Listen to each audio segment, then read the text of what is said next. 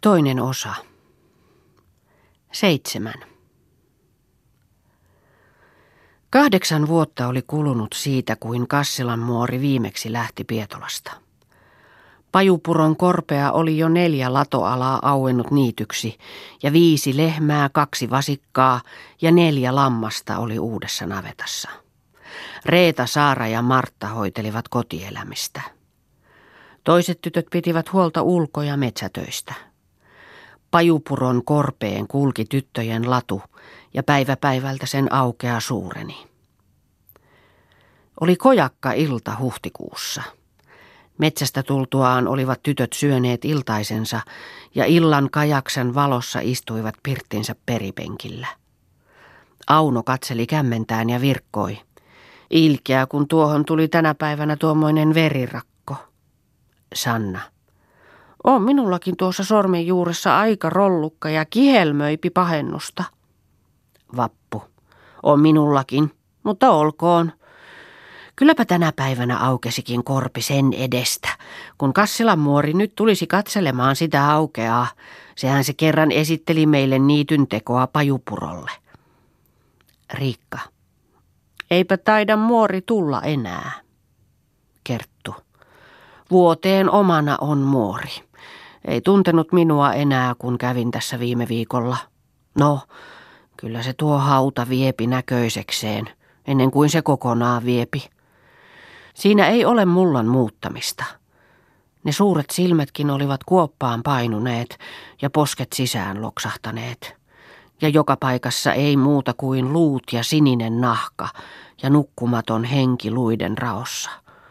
Hourata hupatti vaan. Mutta se kauniita rukouksia lukee houratessaan.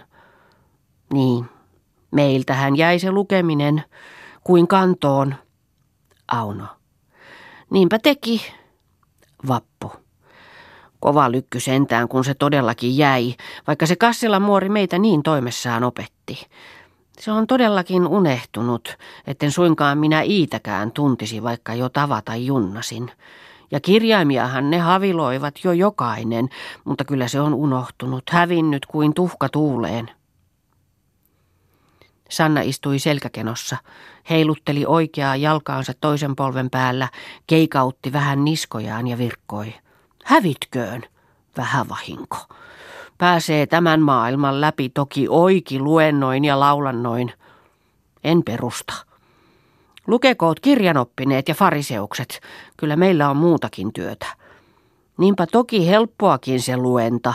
Minä muistan, kun Kassilan muorin opettaessa 3 päivää istuttiin, niin hartioita pakotti kuin olisi suolatynnyri ollut selässä, ja pää tuli huumioksi, että silmät valehtelivat. Vappu. Sannalla on ollut vaikea kuin venäläispojalla. Sekin oli tuumanut, että ennen nurmie kynnäis ennen kuin lukis. Mutta minä vaan lukisin mielelläni, kun osaisin. Sanna. Siinäpä se onkin temppu. Oppineen se on hyvä työtä tehdä, mutta entäs se alku? Siinä se kakku leivotaan. Vappu. Tokipa siinä nyt ovat tekijäiset. Kunhan ruvetaan, niin ei muuta kuin lähtövaikeinta. Reeta asetteli kenkiään orteen kuivamaan.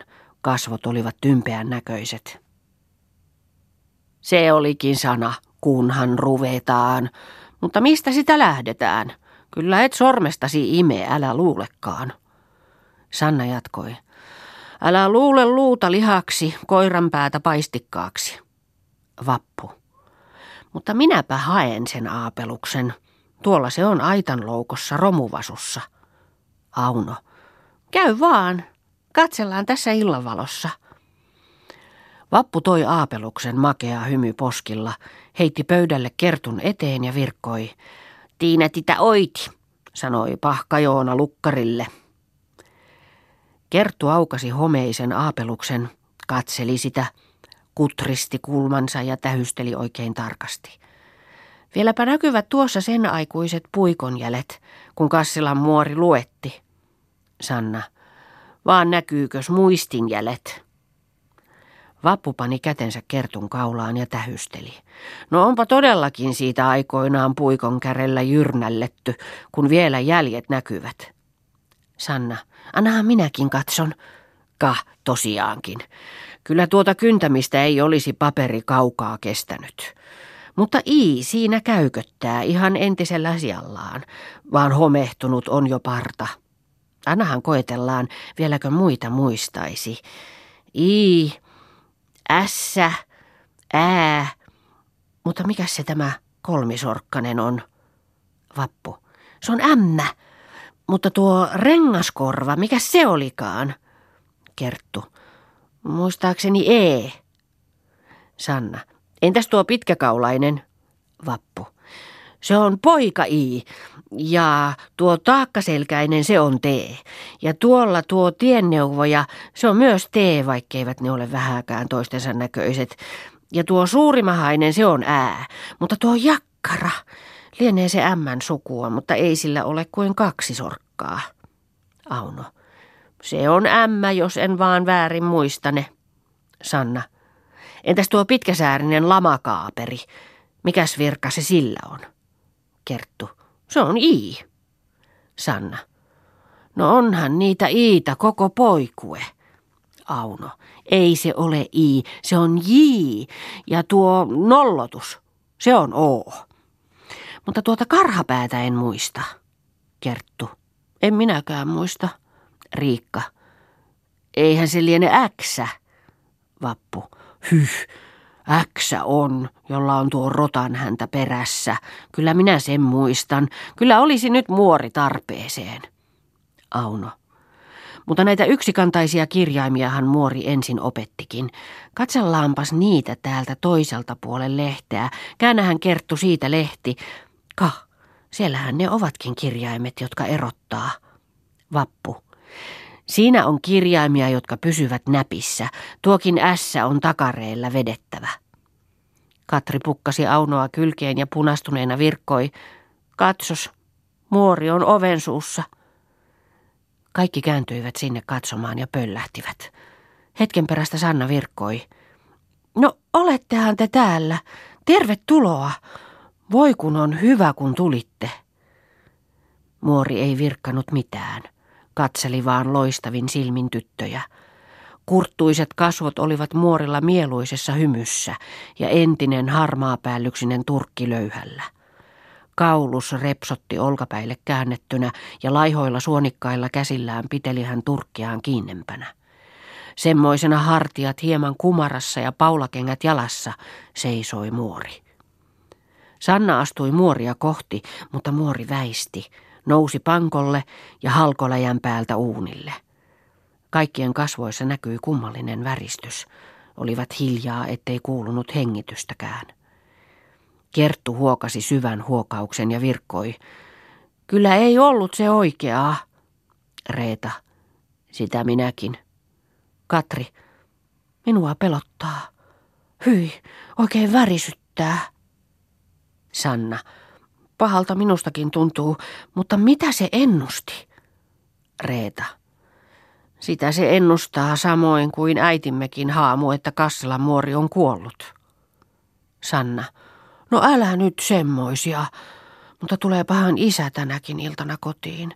Onpahan lintuja muutamia kepertynyt. Pieto tuli ovesta, heitti lintunsa lattialle, katsahti tyttöihin ja virkkoi. Kassalan muori se on heittänyt. Sanna, ilmanko se? No kaikkia sentään. Milloin se on kuollut ja missä sen kuulitte? Pieto, tänä aamuna oli nukkunut kuin uneensa.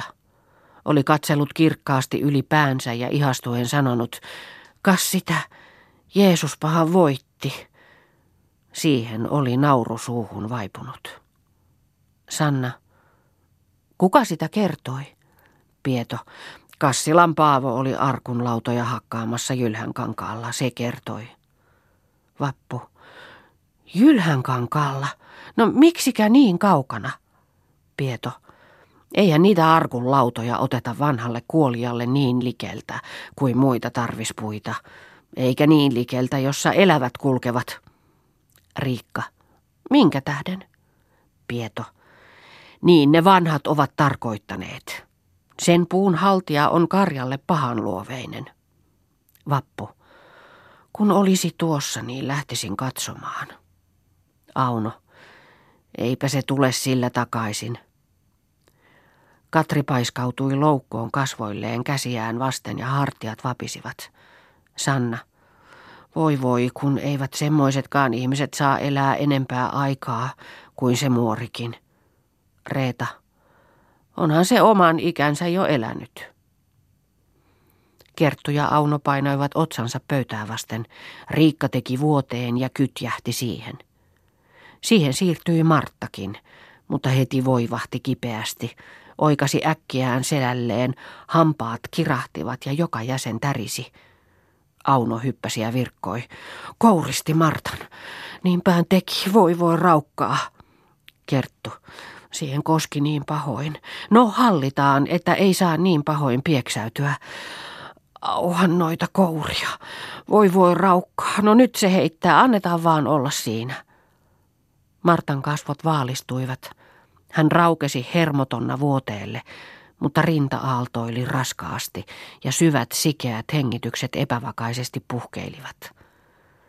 Vuoteelleen kallistuivat toisetkin tytöt ja käsillään peittivät kasvonsa.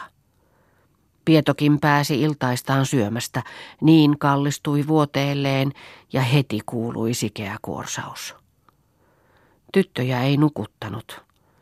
Siltä silmiään he huomisaamuna nousivat ylös tuhraunein kasvoin. Istuskelivat penkillä ja siirtelehtivät paikasta toiseen. Vasta iltapäivällä otti Kerttu kirveensä ja lähti hiihtämään pajupurolle päin. Sinne lähtivät toisetkin, paitsi Reeta, Saara ja Martta, hiljaisina hoitivat elukoita kotona.